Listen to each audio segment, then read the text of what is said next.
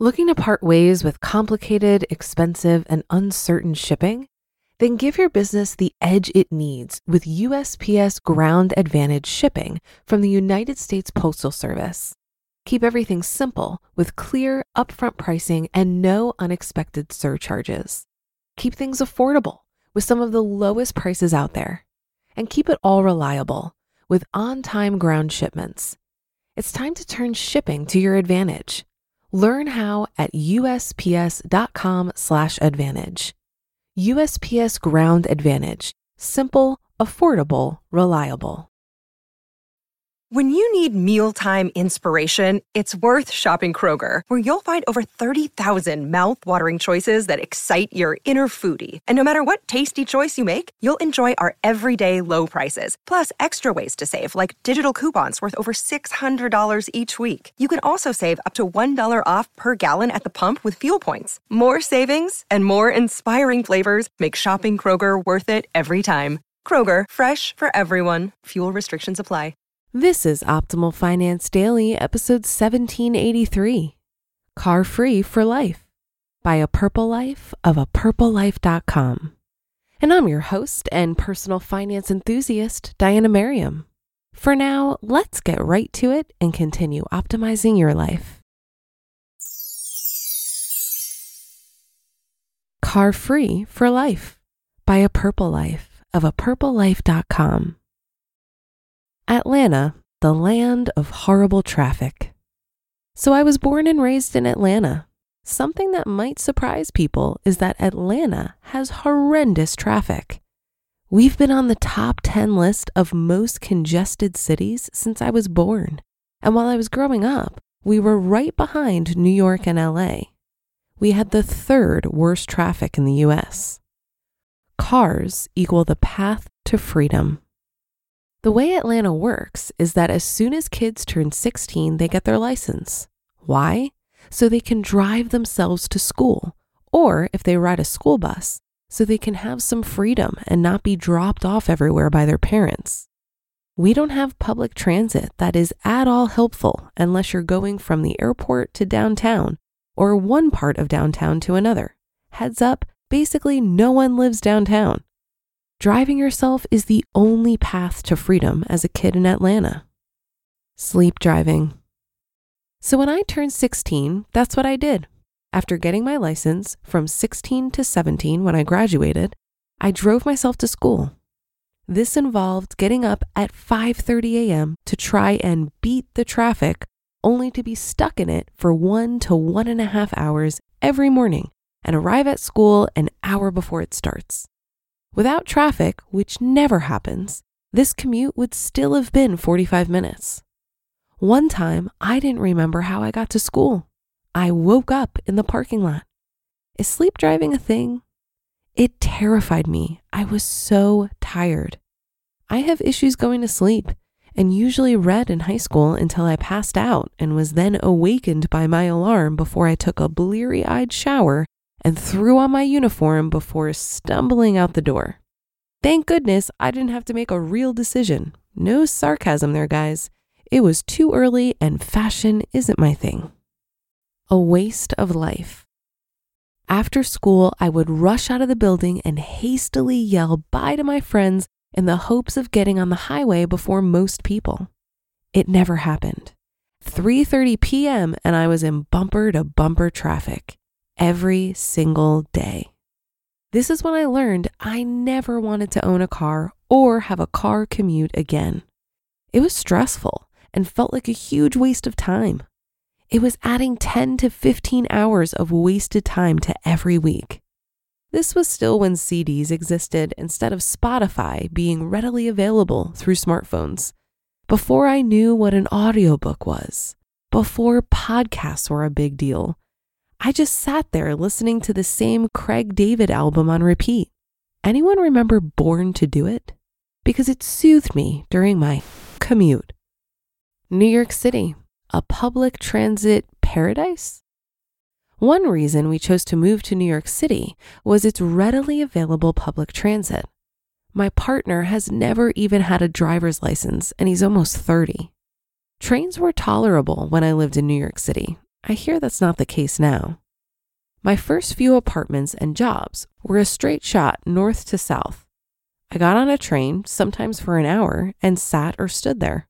I could journal or read a book on my phone or practice my Italian or French on Duolingo. I was fine with trains and really enjoyed the constant option of walking. Atlanta doesn't really have sidewalks outside of downtown. My parents have lived in their neighborhood almost my whole life and are getting sidewalks to the grocery store now. They might be ready by the time I retire. The option of walking home in New York City was an exciting one, and I did it several times, even though it was over a hundred blocks home. It was fun trying to walk a block a minute. New York City doesn't do diagonal. Then my job and apartment changed, and I ended up having to go across the city, which is not what New York City is set up for. I had to switch to three different trains over the course of 30 minutes, which meant I couldn't pay attention to anything else because the transit stops came up so quickly. The few times I tried reading a book, I missed my stop and was late to work. So I ended up staring out the window into the darkness of the subway for one to two hours a day. It felt like I was staring into the abyss of my commuting future. Seattle, an actual transit paradise. So, when we were deciding where to live in Seattle, the ability to walk to work was a big factor. We drew a circle around our workplaces, which luckily we were on the same street, four blocks away from each other, to show what apartments were a 30 minute walk or less away from work.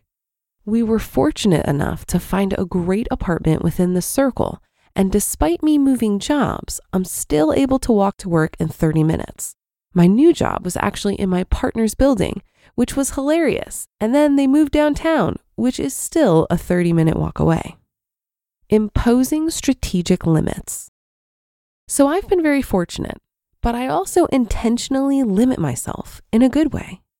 For example, when I was searching for a job, I did consider ones where I would have to take a bus, but didn't even apply for ones that would require me to get a car my sanity and my wallet weren't worth it.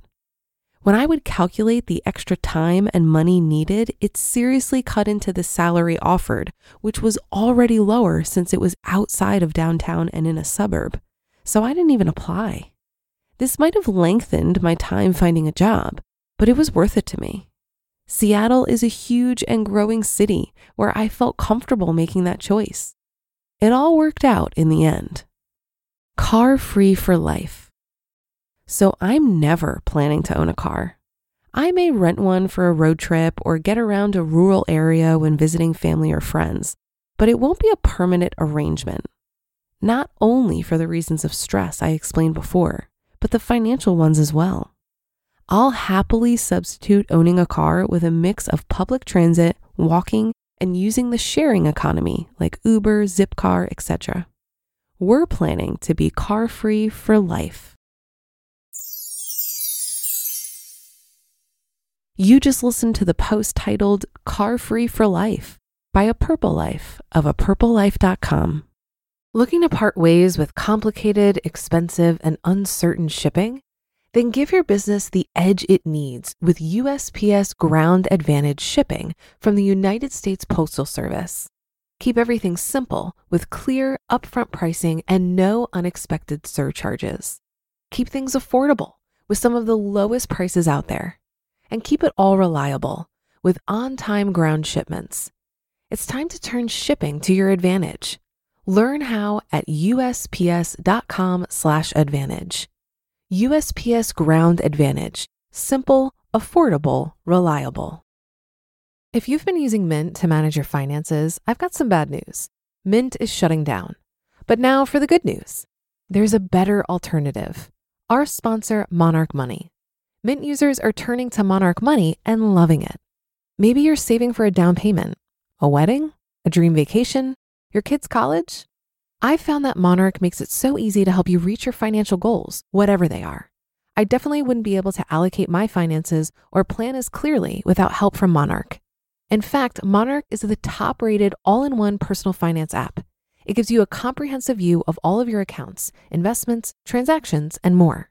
create custom budgets, set goals, and collaborate with your partner. And now get an extended 30-day free trial when you go to monarchmoney.com/OFD. After trying out Monarch for myself, I understand why it's the top-rated personal finance app. And right now, get an extended 30-day free trial when you go to monarchmoney.com/OFD. That's M O N A R C H M O N E Y dot com slash OFD for your extended 30-day free trial. As someone who spent most of their adult life living carless in New York City, I can certainly appreciate the aversion to vehicles. From my perspective, during Purple Life's horrendous commuting experience in Atlanta, it doesn't sound like the car was the main issue. It was more about the long commute, traffic, and lack of access to public transportation. I wonder if Purple Life would feel the same way if she lived in a city like Cincinnati, for example. This is actually one of the things I love about Cincinnati. While we don't have good public transportation, I rarely ever have to deal with traffic, and I usually can get anywhere I want to go in 20 minutes or less by car.